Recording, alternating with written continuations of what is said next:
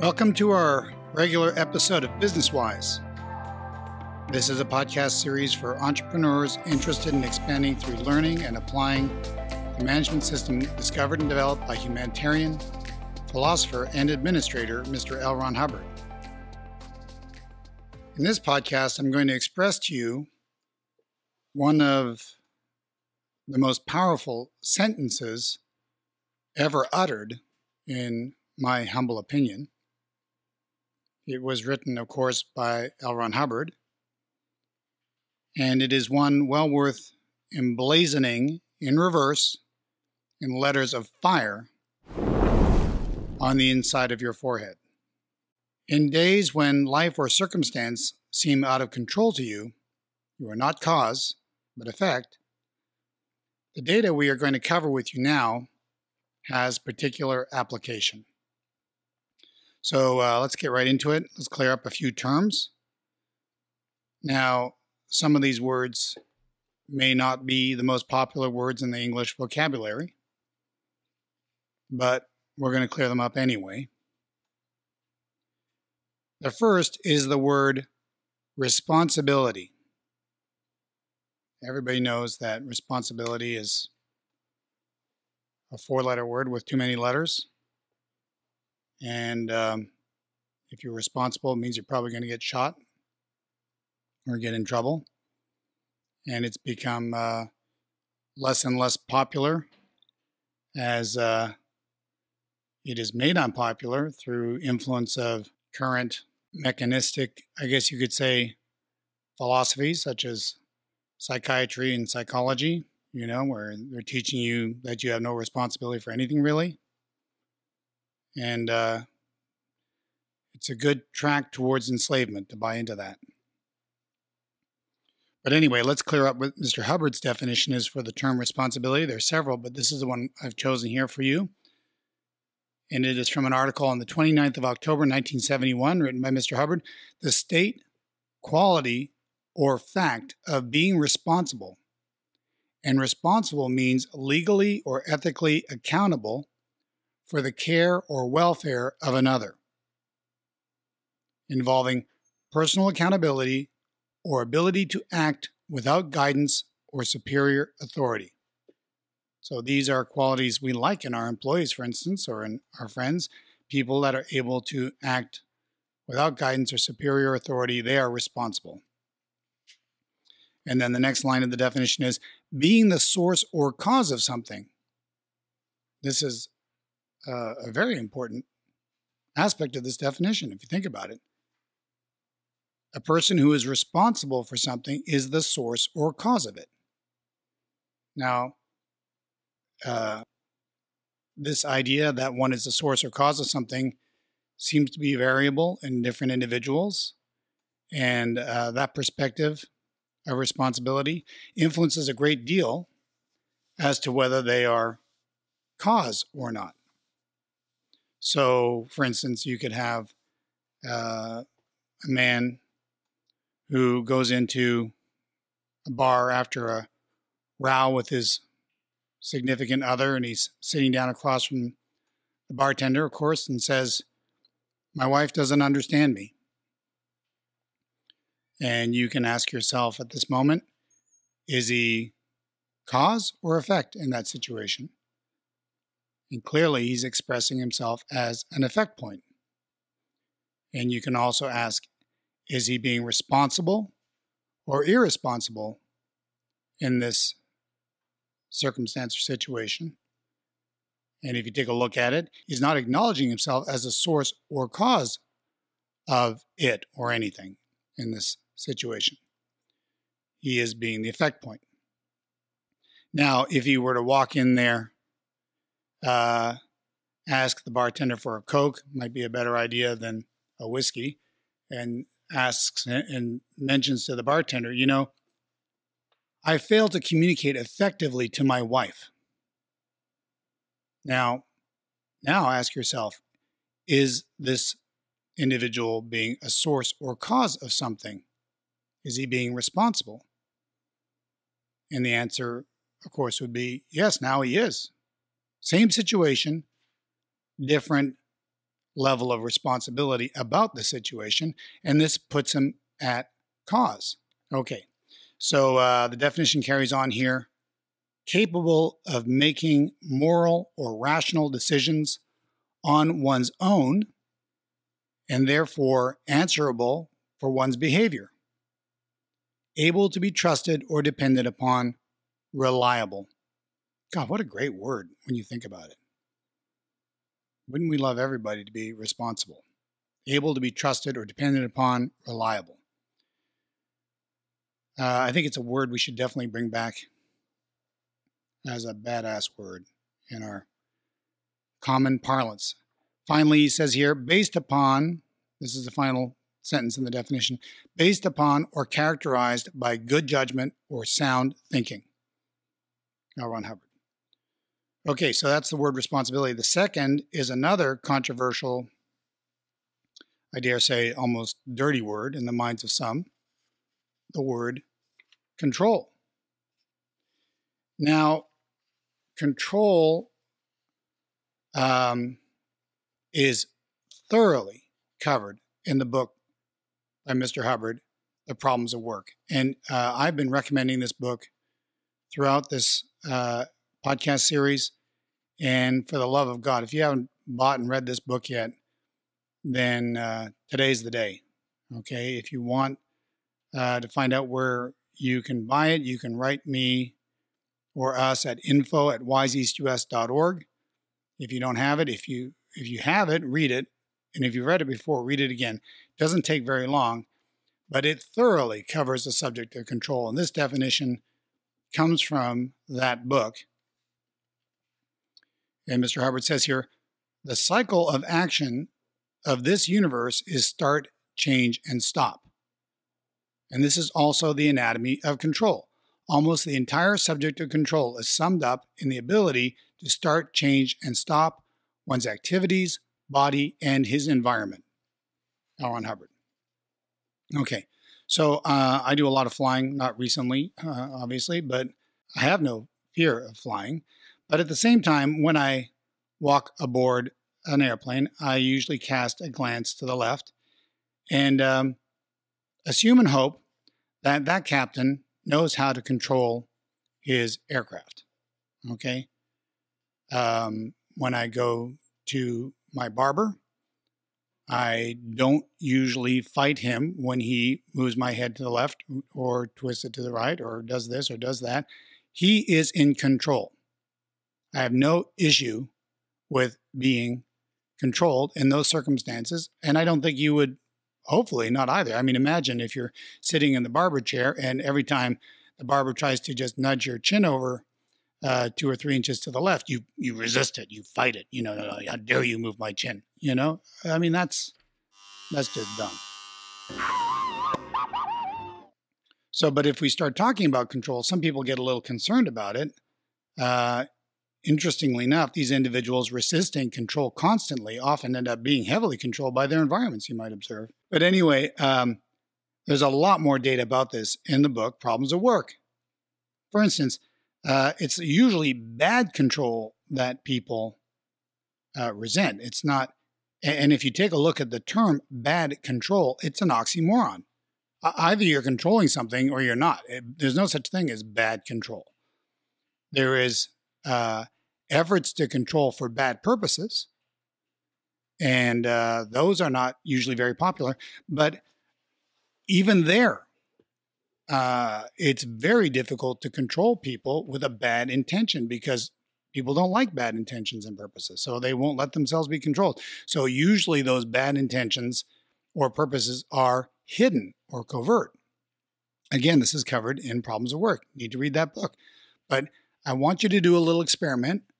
I want you in a vacant parking lot, make sure it's vacant, no other cars there, middle of the night or whatever, and try to control your car covertly without your car knowing about it. Okay.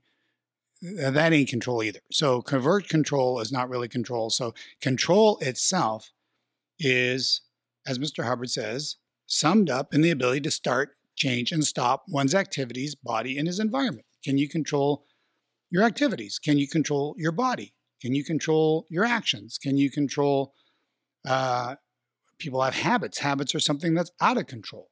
You know, so can you control these these compulsions or obsessions or what have you? Or what about your environment, your boss, your employees? Start, change, and stop. A much more pleasant state of affairs is if uh, we were all willing to experience positive, good, positive control and be willing to exert good, positive control. I think we would end up with uh, an airplane that takes off and lands um, without issues. Okay. So, anyways, here's the next term we're going to cover. Last one we're going to cover. It's a reminder on the term dynamics. Because I want each of these episodes to stand on their own, I will review the definition of the dynamics. Once you've read Problems of Work, the next book to read would be Fundamentals of Thought. And this definition is from the book Fundamentals of Thought. Mr. Hubbard says there could be said to be eight urges, drives, impulses in life. These we call dynamics. These are motives or motivations. We call them the eight dynamics. The first dynamic is the urge toward existence as oneself. Here we have individuality expressed fully. This can be called the self dynamic.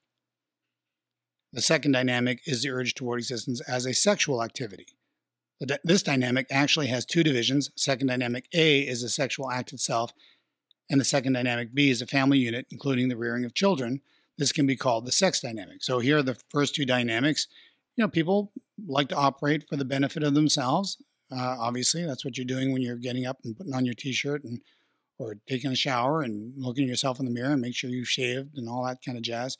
First dynamic, second dynamic, pretty explanatory. But um, it's interesting that sometimes you put one dynamic before the other. Okay, so these are first dynamic, second dynamic. Third dynamic is the urge toward existence in groups of individuals. Any group or part of an entire class can be considered to be part of the third dynamic. The school, the society, the town, the nation are each part of the third dynamic, and each one is a third dynamic. This can be called the group dynamic. The fourth dynamic is the urge toward existence as or of mankind.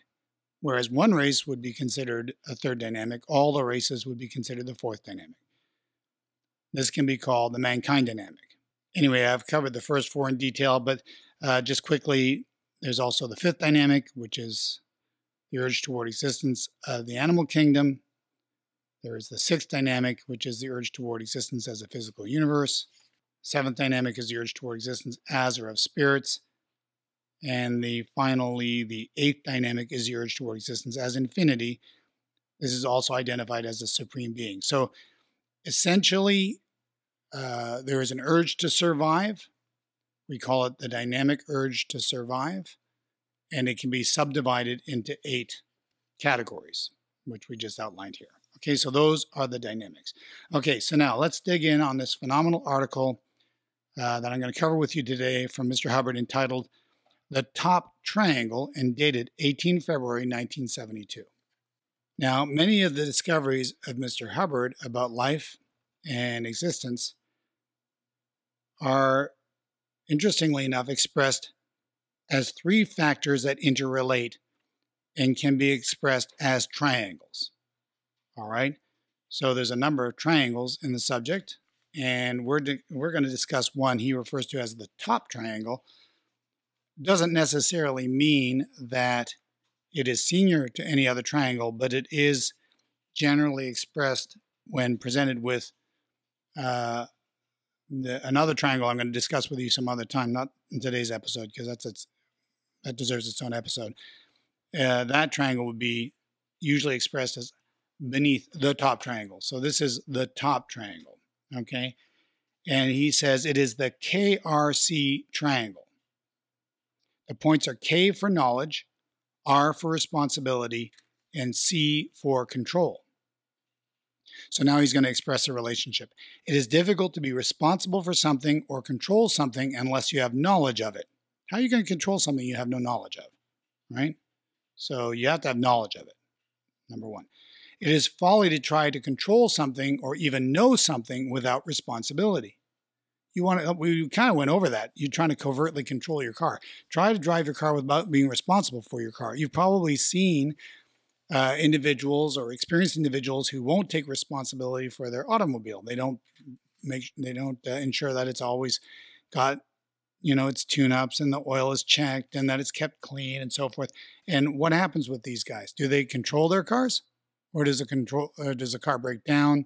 Do they end up being the effect of their car? So, uh, so he says it's folly to try to control something or even know something without responsibility.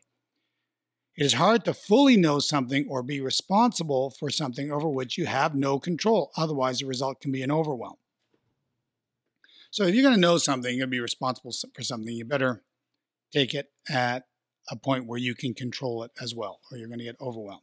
He says a being can, of course, run away from life, blow. That's another way for word for running away from life, blow, and go sit on the backside of the moon and do nothing and think nothing in which case he would need to know nothing, be responsible for nothing, and control nothing. Doesn't that sound awesome? Not really.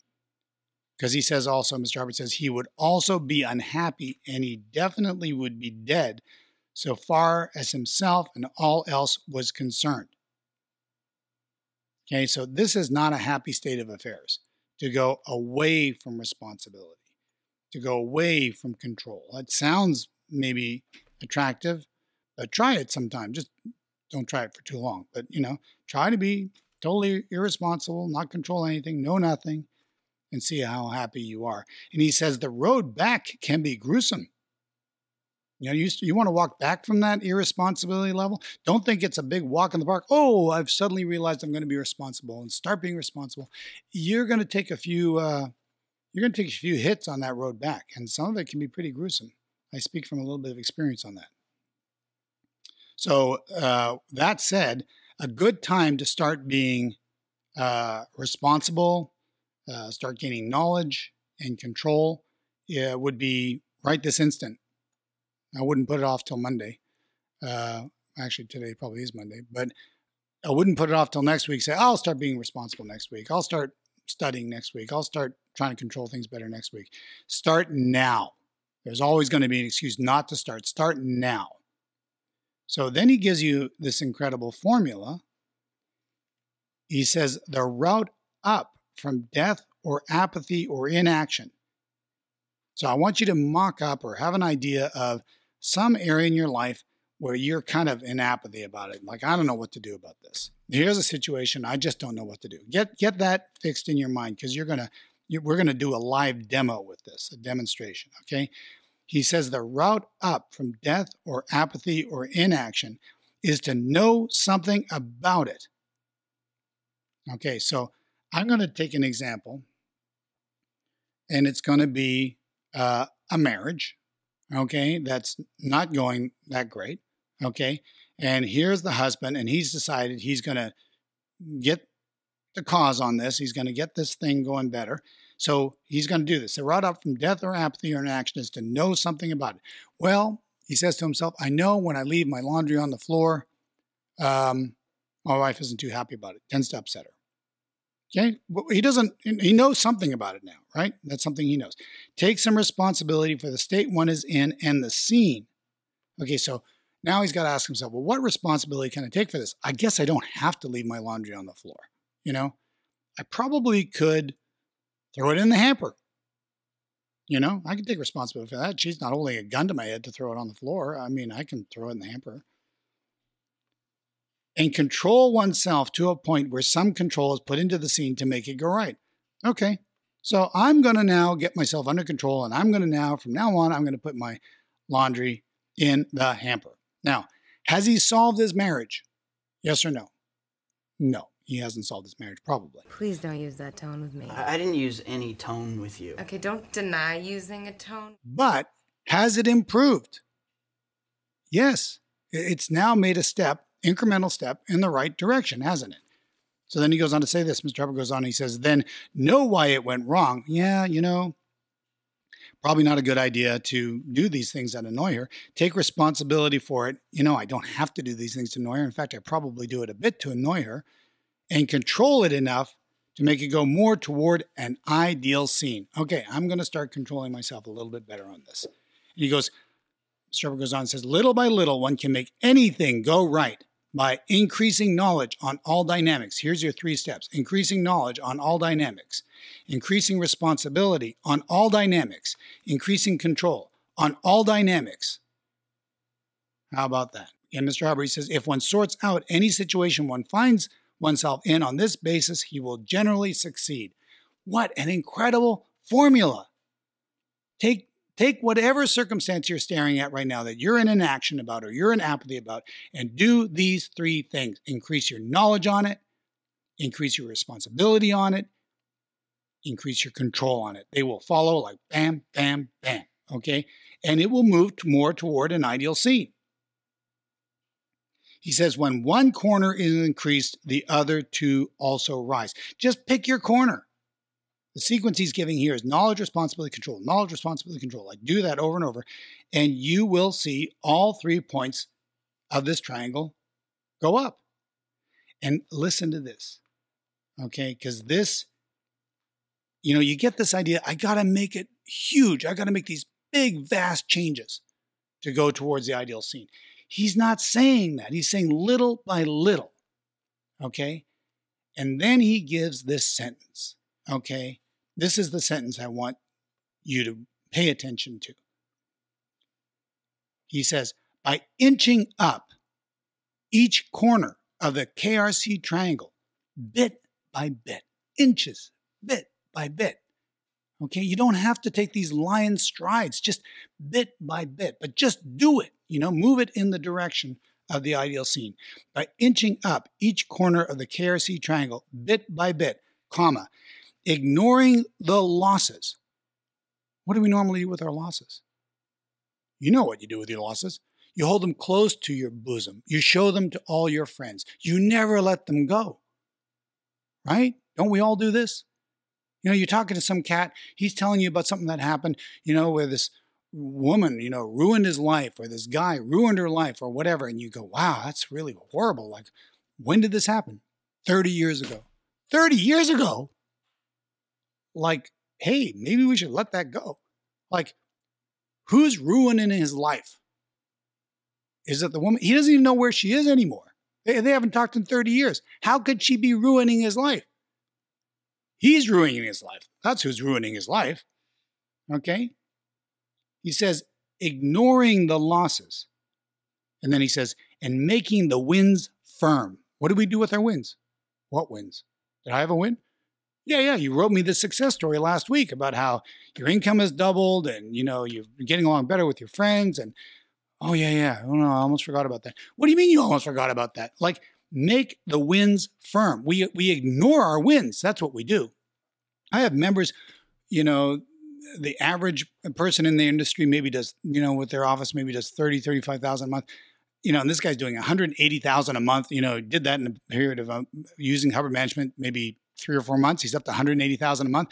And, you know, he's telling you about this and he's telling you about that problem. And it's kind of like, hey, man, like take some wins. Like nobody's doing what you're doing. How many guys do what you do? You're in the top, you know, 5% of your profession now. You know, oh, yeah, I guess you're right. What do you mean, I guess you're right? Anyway, so this is unfortunately, that's why Mr. Hubbard probably has to spell it out for us like this. He says, by inching up each corner of the KRC triangle, bit by bit, ignoring the losses and making the wins firm. A being at length discovers his power in command of life. Wow. You walk away with one sentence in this lifetime. Take this one with you. By inching up each corner of the KRC triangle, bit by bit, ignoring the losses and making the winds firm, a being at length discovers his power and command of life. Just use this triangle. You take this triangle, you address these circumstances in your life where you are effect, where you are a victim. Can we say that? You are at effect. You are a victim. Okay.